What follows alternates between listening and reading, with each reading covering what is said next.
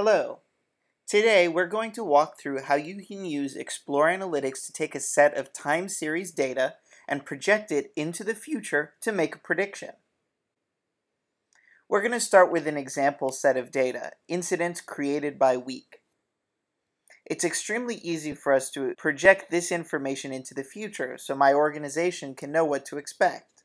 When I'm looking at this timeline, first I'm going to enable the trend. You'll notice that in the blue header bar I have a few options of different kinds of trend. You'll notice that we have a few trend options. A line trend, which shows a linear regression line. The average, which just shows the average of all of the points of data as a horizontal line. The median, which does the same but with the median instead of the average.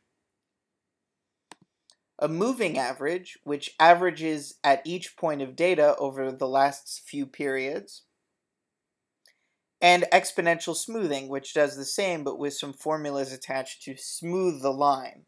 We'll talk about those a little bit more. But let's start with the line trend.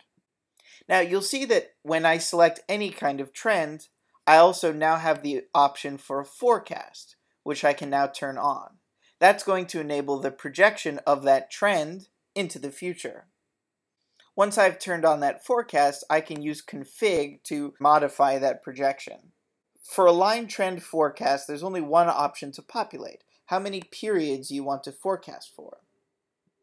Now, a period is the set of time that we're grouping by on this chart. So because this is a trend of incidents by week, the forecast period is in weeks. So 36 means 36 weeks.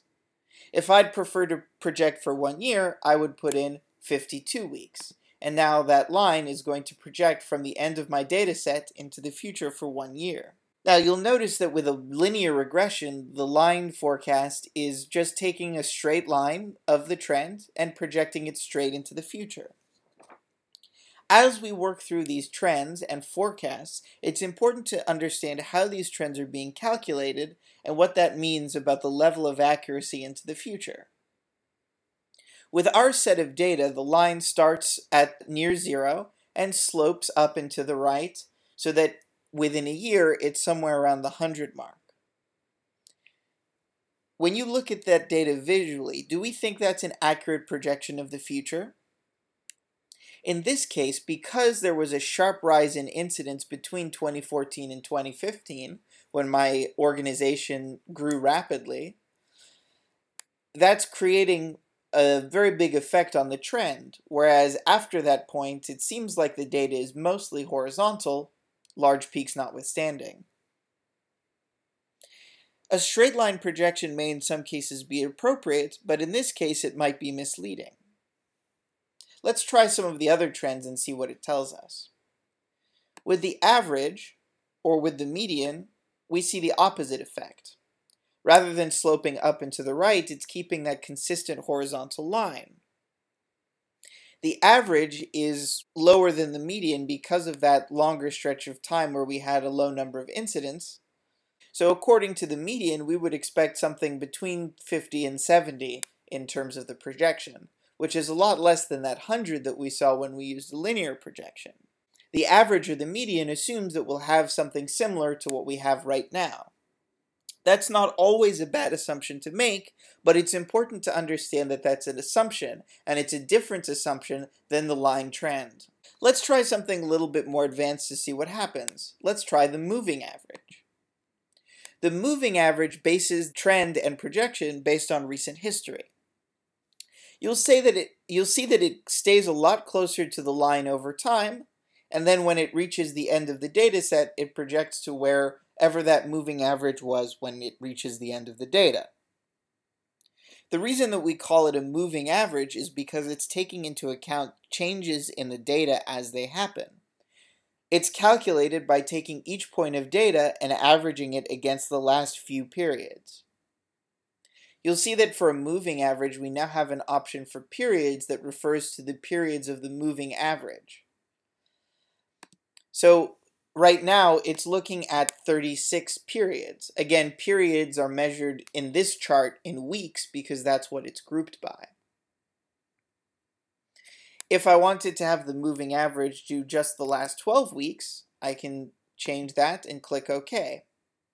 You'll see that by having less periods, the line tracks the data set even more closely. That's because when you take more data in consideration by having more periods, it tends to smooth the data more.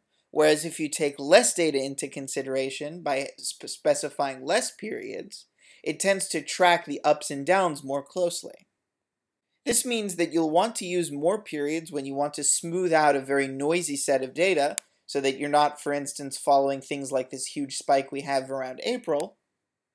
And you'll want to use less periods if you want to be sensitive to spikes or valleys as they happen.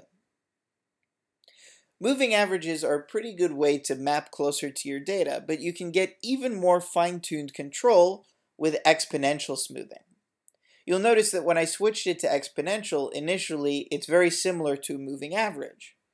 But I have the ability to configure this even more by going to that forecast config again.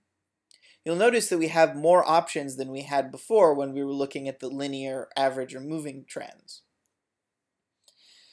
The first option is still forecast periods. As we said before, that's the amount of time we're projecting into the future. But now we have the ability to control what type of exponential smoothing we're going to use. Do we want to use a simple, a trend, or a seasonal? We'll walk through each of these right now so you can understand the differences. We started right now with a simple exponential smoothing, and you can see that that's where it maps the data and then projects a straight line towards the end. For simple, the only option to control is what you call the alpha, which is data smoothing. If you increase the alpha, it gives more weight to the data that's towards the end of the data set. So if I raise this up and click apply, you'll notice that the moving trend is much, much more close to the data points, and where it ends is very close to where the data ended up. Again, that's because the alpha is telling us to treat recent data as more important than older data in that period of the moving forecast. To see the opposite, if I drop this extremely low and click apply, it doesn't follow the data nearly as closely as it was before. It's still following it to some degree. You see that it maps quite closely to zero and that it eventually gets close to that higher number uh, after the spike in 2015, but it's not following the various peaks and valleys nearly as closely. So for the moment, let's set it to 0.15 which seems like a fairly reasonable set of uh, alpha. You'll, now let's try the trend. You'll notice that when I selected trend, we got another option here, which is the beta. And let me click apply so you can see what that changes. Now, you'll see that we're still following the data similar to the uh, simple exponential, but now we're ending with an upward trend, similar to the linear regression that we had when we used the line trend. The reason is because we're now taking into account another variable, which is the beta. The beta uh, talks about the, the trend or the change in the data at the end of the data. So a high beta gives a lot of weight to how the data was trending. You'll notice that towards the end of my data, the data is going up. So because I have a high beta, now the exponential smoothing assumes that this uptick is going to extend into the future. So it grows very rapidly, and you'll see that now we're projecting you know, more than 100 incidents uh, off in the future. If I put this as a very low beta, it's not giving a lot of weight to that at all. It's almost a horizontal line. And in fact, if you set the beta to zero, you actually have the same as if you were using a simple uh, exponential smoothing. Simple exponential smoothing is a trend where the beta is 0. For the moment, I'm going to just set that to 0.15 so that you can see kind of a mix of the alpha and beta. For seasonality, we're going to take into account another variable that we haven't really taken into account before, which is the seasonality of the data. Seasonality refers to what time of year the data sets are, or time of month or, or time of week, depending on the periods. So, for example, Assume that these incidents are being opened up in my organization. All of the trends we've looked at until this point assumes that we'll have roughly the same amount of incidents come in, regardless of whether it's Christmas or the end of summer or the middle of April. But in some organizations, we might have a period of time where we see consistently higher or lower numbers of incidents. Winter breaks tend to be low, end of beginning of fall tends to be high, etc., etc. So the seasonality is going to help us map our data. You'll notice that when I turned on the seasonality, we had a spike that happens right at the beginning of the year here, and it happens again at the beginning of the next year in our data. If I was to reduce the number of periods to 26 weeks, you'll see that that actually happens now twice a year. The seasonality is measures how often that season repeats, and the season periods is what you measure that in. And again, that's going to be measured in whatever you're grouping by, in this case, weeks. So as I increase the number of periods, the data doesn't repeat as much. If I decrease it, it repeats more. The gamma is also related to that seasonality. The gamma tells us how much we should weight recent seasons versus earlier seasons. So what that means in effect is, is the most recent December more or less representative than earlier Decembers. So if I increase this, you'll see that in this case we're not seeing a lot because towards the end of my data we don't have a lot of large spikes. And if I decrease this, you'll see more spikes in the data because we had bigger spikes earlier in the year. In fact, if I had to guess, the big spike that's happening at the beginning of the year is likely a reflection of this big spike that we had at the beginning of 2015. So if I want to ignore that more in the data, I might raise that up. You'll see that seasonality forecasting is the only one where the line in the future looks a little bit like the kind of data we'd expect with peaks and valleys. That doesn't necessarily mean that it's more accurate, it just means that it's doing a little bit more fine-tuned forecasting. You'll notice that as I've been making these changes, I make the changes and I click apply so I can preview what's being created. And you'll see that just by making a few changes, it's very easy for me to drastically alter what that projection line is.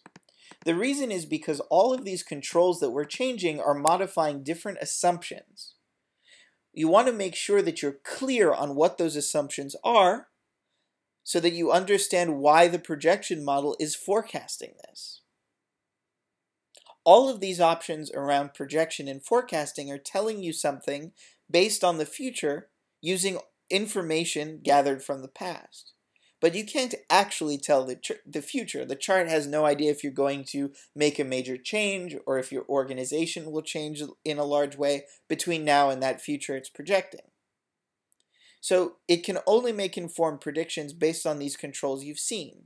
There's no one answer on whether you want to have a high alpha or a low alpha or whether you want a high beta or a low gamma. It's important to know what the assumptions that go into these are. I recommend that you explore your data, you examine the results, you work your way towards predictions you can explain and understand, with assumptions that you're tracking. Once you've done that, you'll be able to really use the power of this information, discarding outliers like this huge spike from a major outage in April and smoothing the noise of the line, to let you see what's going on underneath the data and what might happen if current assumptions hold true. Good luck. If you'd like more information, I recommend that you go to our wiki for more product documentation or find more video tutorials here at this channel.